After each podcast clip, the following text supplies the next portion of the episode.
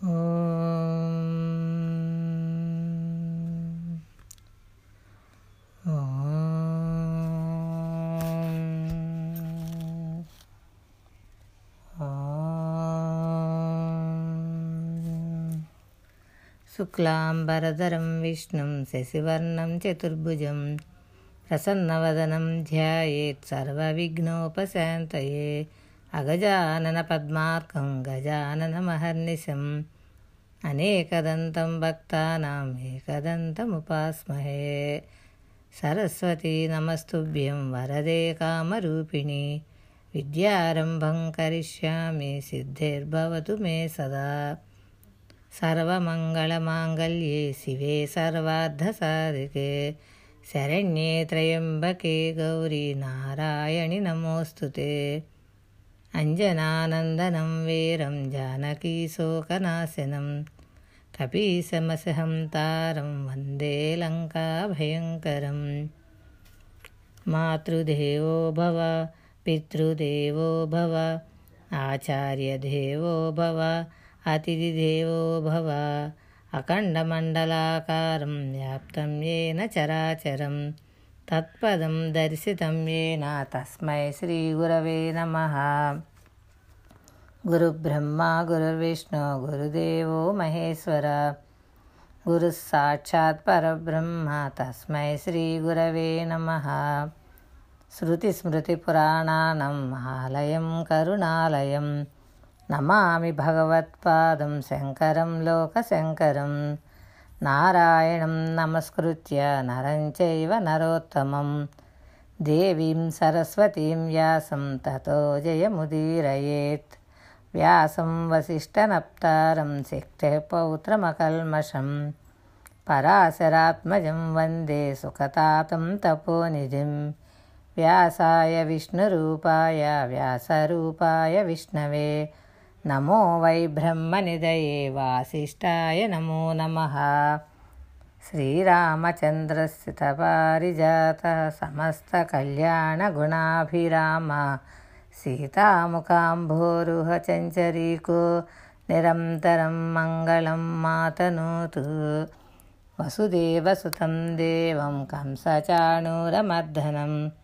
దేవకీ పరమానందం కృష్ణం వందే జగద్గురుం. శ్రీకృష్ణ పరబ్రహ్మణే నమ. శ్రీమదాంధ్ర భాగవతం. మొదటి భాగం. చదువుతున్నది సత్యవాణి చలువాది.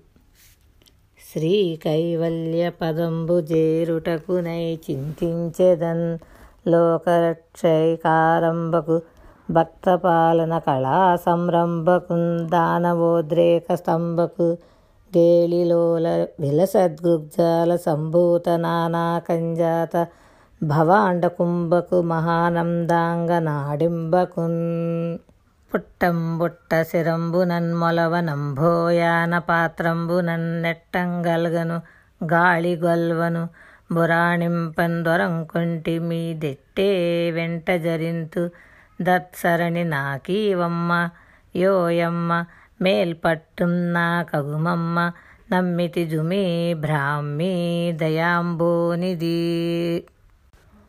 అమ్మల గన్నయమ్మ ముగ్గురమ్మల మూల పుటమ్మ చాలా పెద్దమ్మ సురారులమ్మ కడుపారడి ఉచ్చినయమ్మ దన్నులో నమ్మిన వేల్పుటమ్మల మనమ్ముల నుండెడియమ్మ దుర్గమాయమ్మ కృతాబ్దీచ్యుత మహత్వ కవిత్వ పటుత్వ సంపదల్ హరికిం బట్టపు దేవి పుణ్యముల ప్రోవర్ధంబు బెన్నెక్క చందురుతో బుట్టువు భారతీ గిరిసుతల్తో నాడు పూబోణి తామరలం దుండెడి ముద్దరాలు జగముల్మన్నించు నిల్లాలు బాసురతంతాలేములు వాపు తల్లి సిరి ఇచ్చుం నిత్య కళ్యాణముల్ పలికెడది భాగవతమట.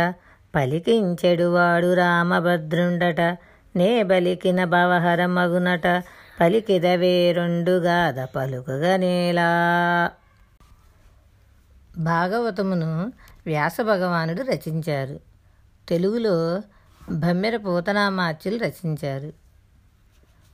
ఈ పూతన భాగవతాన్ని పన్నెండు స్కందాలుగా తొమ్మిది వేల గద్య పద్యాలుగా రాశారు.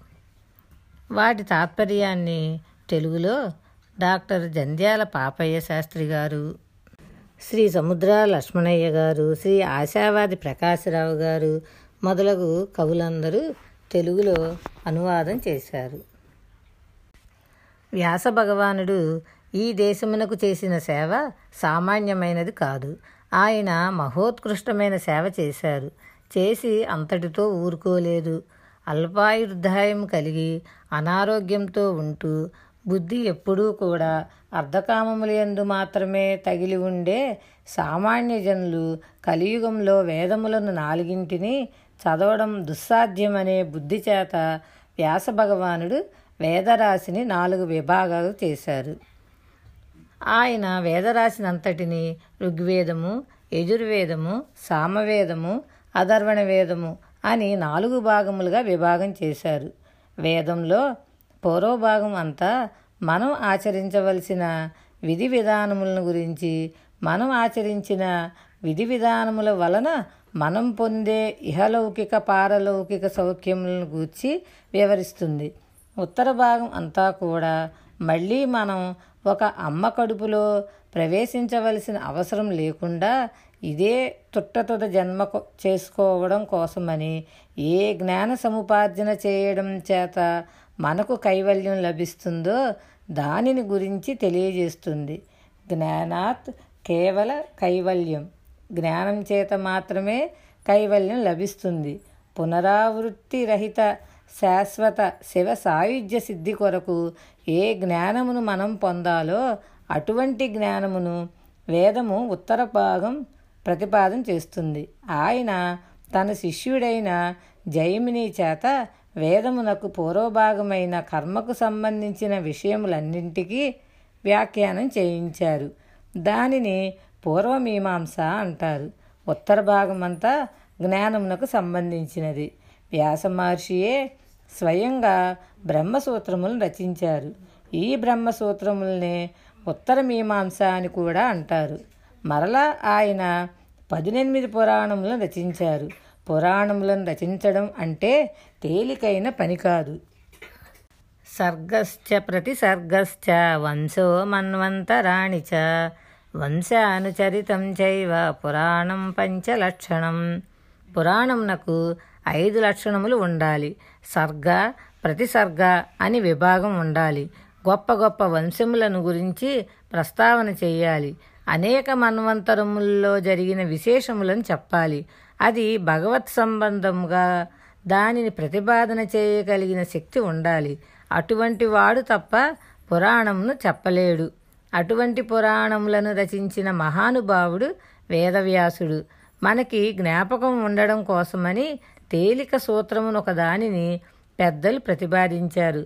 మా ద్వయం బ ద్వయం చైవ బ్ర త్రయం వా చతుష్టయం ఆ నా ప లిం గా కు స్కా ని పురాణాన్ని పృథక్ పృథక్ ఇది దేవి భాగవతంలో చెప్పబడుతుంది.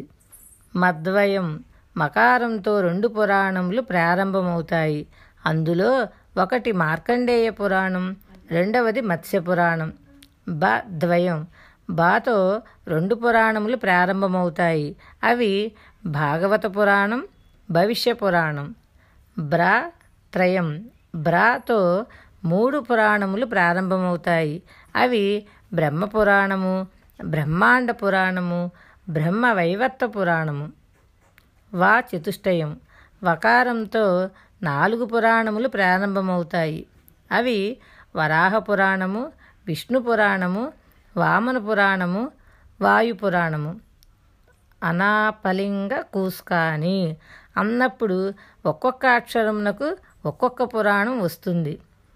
ఆ అంటే అగ్ని పురాణం నా అంటే నారద పురాణం ప అంటే పద్మ పురాణం లిం అంటే లింగ పురాణం గా అంటే గరుణ పురాణం కు అంటే కూర్మ పురాణం స్కా అంటే స్కాంద పురాణం.